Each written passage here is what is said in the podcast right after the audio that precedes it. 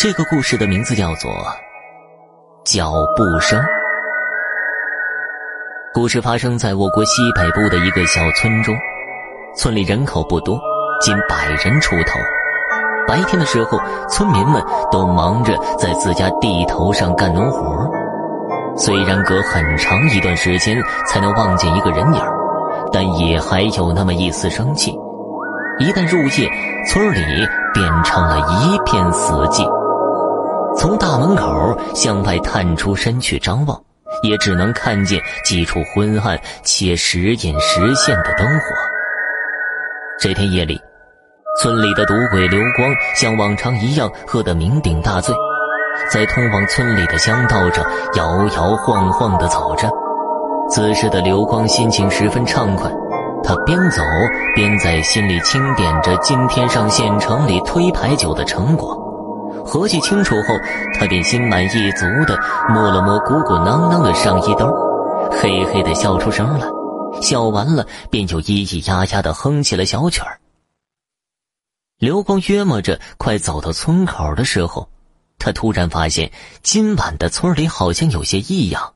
平日里本就稀疏的灯火，今日竟全然看不见了。看不见，亮处倒不打紧。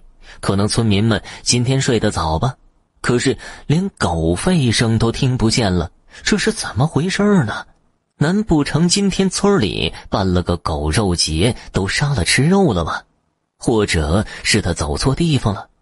不对呀，这可是生他养他的地方，更何况他经常走夜路，今儿个他怎么可能走错呢？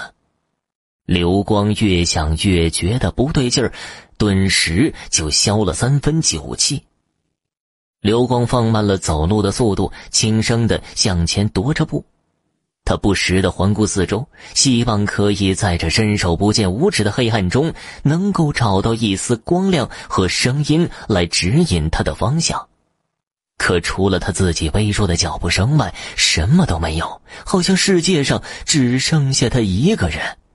他继续向前摸索的走了一阵后，终于站住了。他心想，今天可能真的喝的有点多，所以导致刚刚在岔路口时走错路了。现在按原路返回不就行了吗？念头刚落，正当他向后转身的时候，只听见前方传来一阵“啪嗒”。啪嗒的脚步声，那脚步声非常急促，由远至近，从模糊变得清晰，好像只一瞬间就走到了刘光的身跟前儿。本就有些胆儿粗的刘光，此时醉意全无，头皮一麻，撒开腿就往后跑。这时他什么也顾不上了，只能听见耳边传来呼呼的风声。大概跑了二里地后。早已汗流浃背的刘光，终于是跑不动了。他蹲在地上，呼哧呼哧的大声的喘着粗气，心脏也通通的直跳。他边喘气边往后看，后面依旧是一片漆黑，只是脚步声没有了。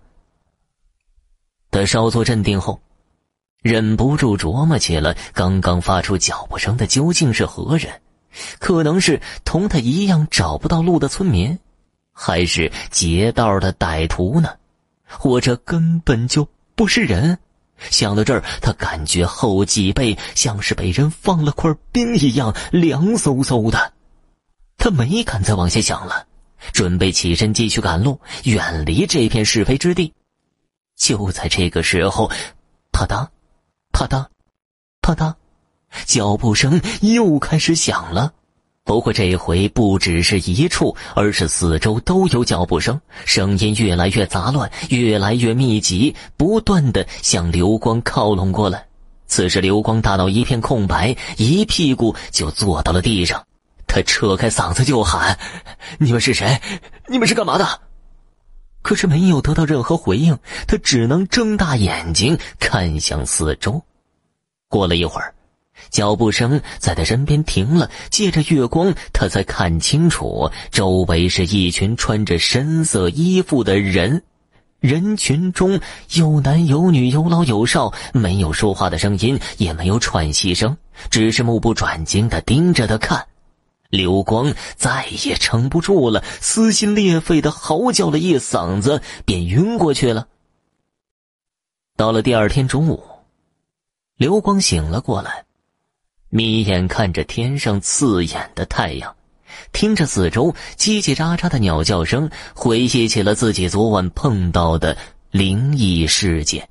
他心想自己昨晚喝的太多，就在香道旁睡着了，那可能就是个梦吧。当他坐起身时，才忽然发现自己并没有在什么乡道上，附近也没有什么村子，周围全都是密密麻麻的乱坟岗。四十多年过去了，我的老爷刘光也已经成了古稀老人。经他给我讲述后，我不以为然，开玩笑的跟他说：“老爷，等我有了小孩以后，您去讲给他听吧，他没准啊。”还能让您给唬住。老爷听了后哈哈一笑，转过头望向窗外，没有再言语。这些无稽之谈，其实早被我遗忘的一干二净。直到某一天的深夜，我骑着摩托车往回走，突然前轮胎不知道碾到一个什么东西，我被重重的摔在地上。正当我忍痛往起爬的时候，突然听到“啪嗒，啪嗒”。